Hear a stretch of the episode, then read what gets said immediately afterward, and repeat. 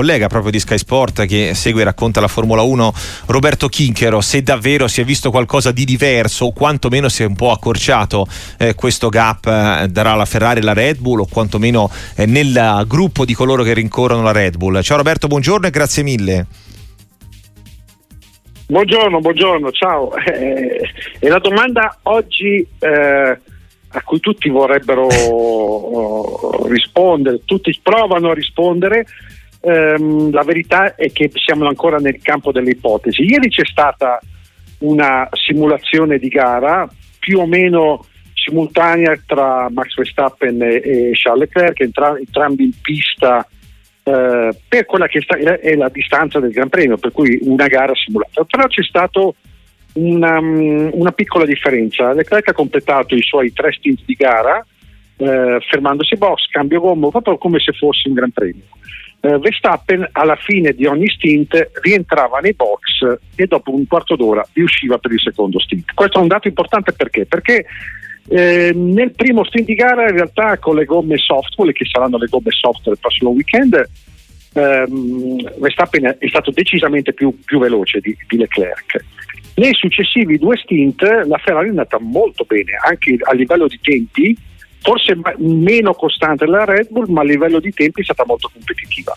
Ehm, è venuto un po' il sospetto che quelle soste con eh, la decisione di far rientrare la macchina ai box sia servita la Red Bull anche per rifare il pieno di carburante, cioè viaggiare sempre a massimo carico in modo, in modo da non dare eh, pieni riscontri agli avversari.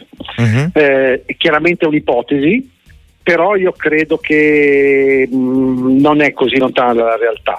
Io da queste prove vedo non tanto Red Bull, attenzione, noi parliamo di Red Bull, Red Bull nelle mani di Verstappen è sicuramente eh, è stata la macchina più impressionante in assoluto. Eh, Ferrari eh, mi è sembrata una solida seconda forza, eh, con all'attivo anche eh, cioè, le buone notizie ci sono, eh, nel mm. senso che la macchina è più guidabile, è stata giudicata più guidabile, la macchina ha reagito ai cambiamenti.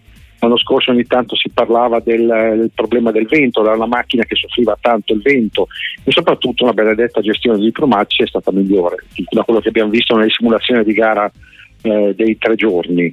Complessivamente mi è sembrata una Ferrari solida, però attenzione, il gap da quella Red Bull, dalla numero uno, c'è. Se parliamo di Sergio Perez, allora altra storia. Di, eh, altra storia, sembrano due Red Bull figli di due, di due padri differenti. Eh sì, decisamente. Ecco, con Roberto Chicchero, a proposito degli interrogativi verso l'inizio della nuova stagione, sabato prossimo il primo Gran Premio eh, dell'anno, ehm, la Red Bull a prova anche di tutto quello che è fuori pista, cioè tutto il caso Horner, eh, se quanto sarà sanzionato, rimosso, eh, se quanto questa cosa influenzerà il lavoro al, al box, al muretto, Roberto?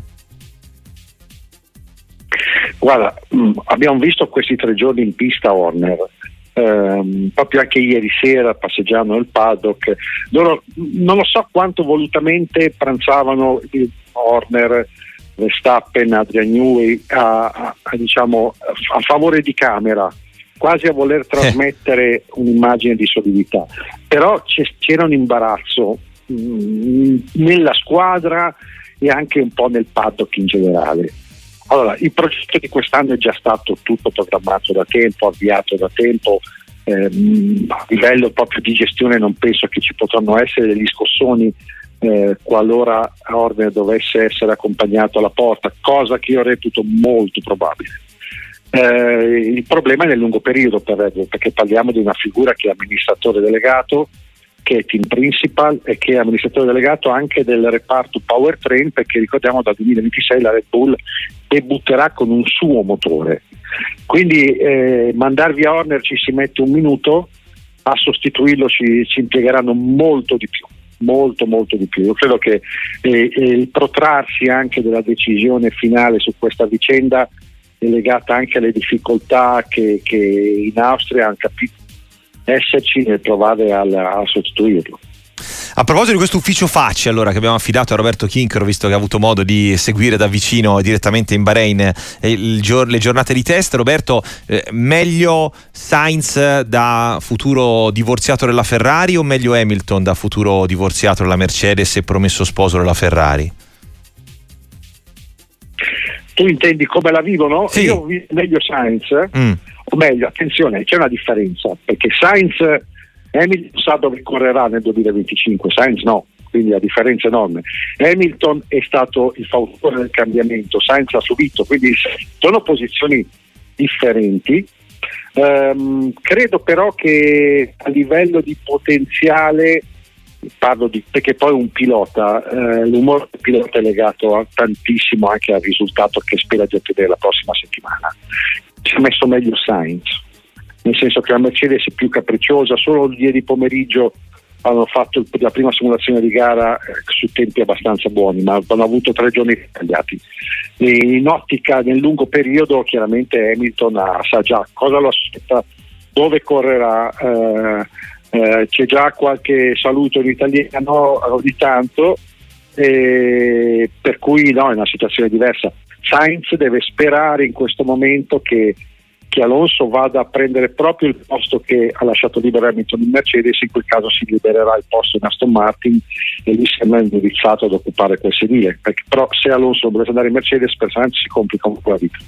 Un'ultima cosa, Roberto Kinchero, eh, proprio anche vedendo più da vicino le macchine, eh, la Racing Bulls è davvero troppo simile alla Red Bull dell'anno scorso, è anche un altro fronte con cui dobbiamo convivere o di, di polemica che accompagna l'inizio della stagione. Sì, sì. Allora, che sia simile è indubbio, che sia una macchina regolare, cioè che hanno condiviso le parti previste dal regolamento è indubbio, cioè non è che c'è, c'è nulla eh, al momento che vada al di là. Però, Mm. Come fu un po' per la Racing Point, Come sempre in Formula 1, Che, che rifece la pari la Mercedes. oltre. Eh, andò oltre poi, sì, effettivamente. Eh, ecco, la Racing Point anche perché andò un po' oltre, anche perché lì erano due, due società diverse, da una parte c'era Racing Point che poi è diventata Aston Martin, dall'altra c'era la Mercedes. Qui invece eh, la proprietà è la stessa, perché Red Bull è proprietaria anche di, di- di Racing Bull, quello per dirlo ancora, concediamo un po' di, di, di transizione al grande pubblico, l'Alfa Tauri dello, dello scorso anno. E loro hanno cerca- cercato di ehm, condividere e ottimizzare le risorse il più possibile. Eh, chiaro che le polemiche saranno proporzionali ai risultati che otterrà Bull.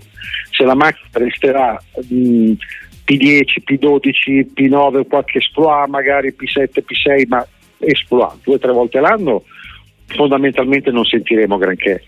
Se Riccardo e Tsunoda dovessero cominciare a qualificarsi nelle prime 6-7 posizioni e poi magari affidare in quelle posizioni la gara, allora è certo che ci saranno polemiche, perché alla fine è questo che determina Eh sì. poi eh, se il, proble- il problema inizia nel momento in cui una squadra va ad occupare dei- dei- delle posizioni di classifica che gli avversari eh, tenevano proprie. Vo- Arrivare sei, sesto, settimo vuol dire mettersi dietro potenzialmente Aston Martin, Mercedes eh, e la McLaren, eh. Cioè, per Certo. cui vuol dire Far far arrabbiare anche dei pezzi grossi. Eh sì, far saltare diversi schemi, diverse griglie che conoscevamo e che ci ha ben spiegato Roberto Esatto. Kinchero. Roberto, grazie davvero, buon lavoro e a presto.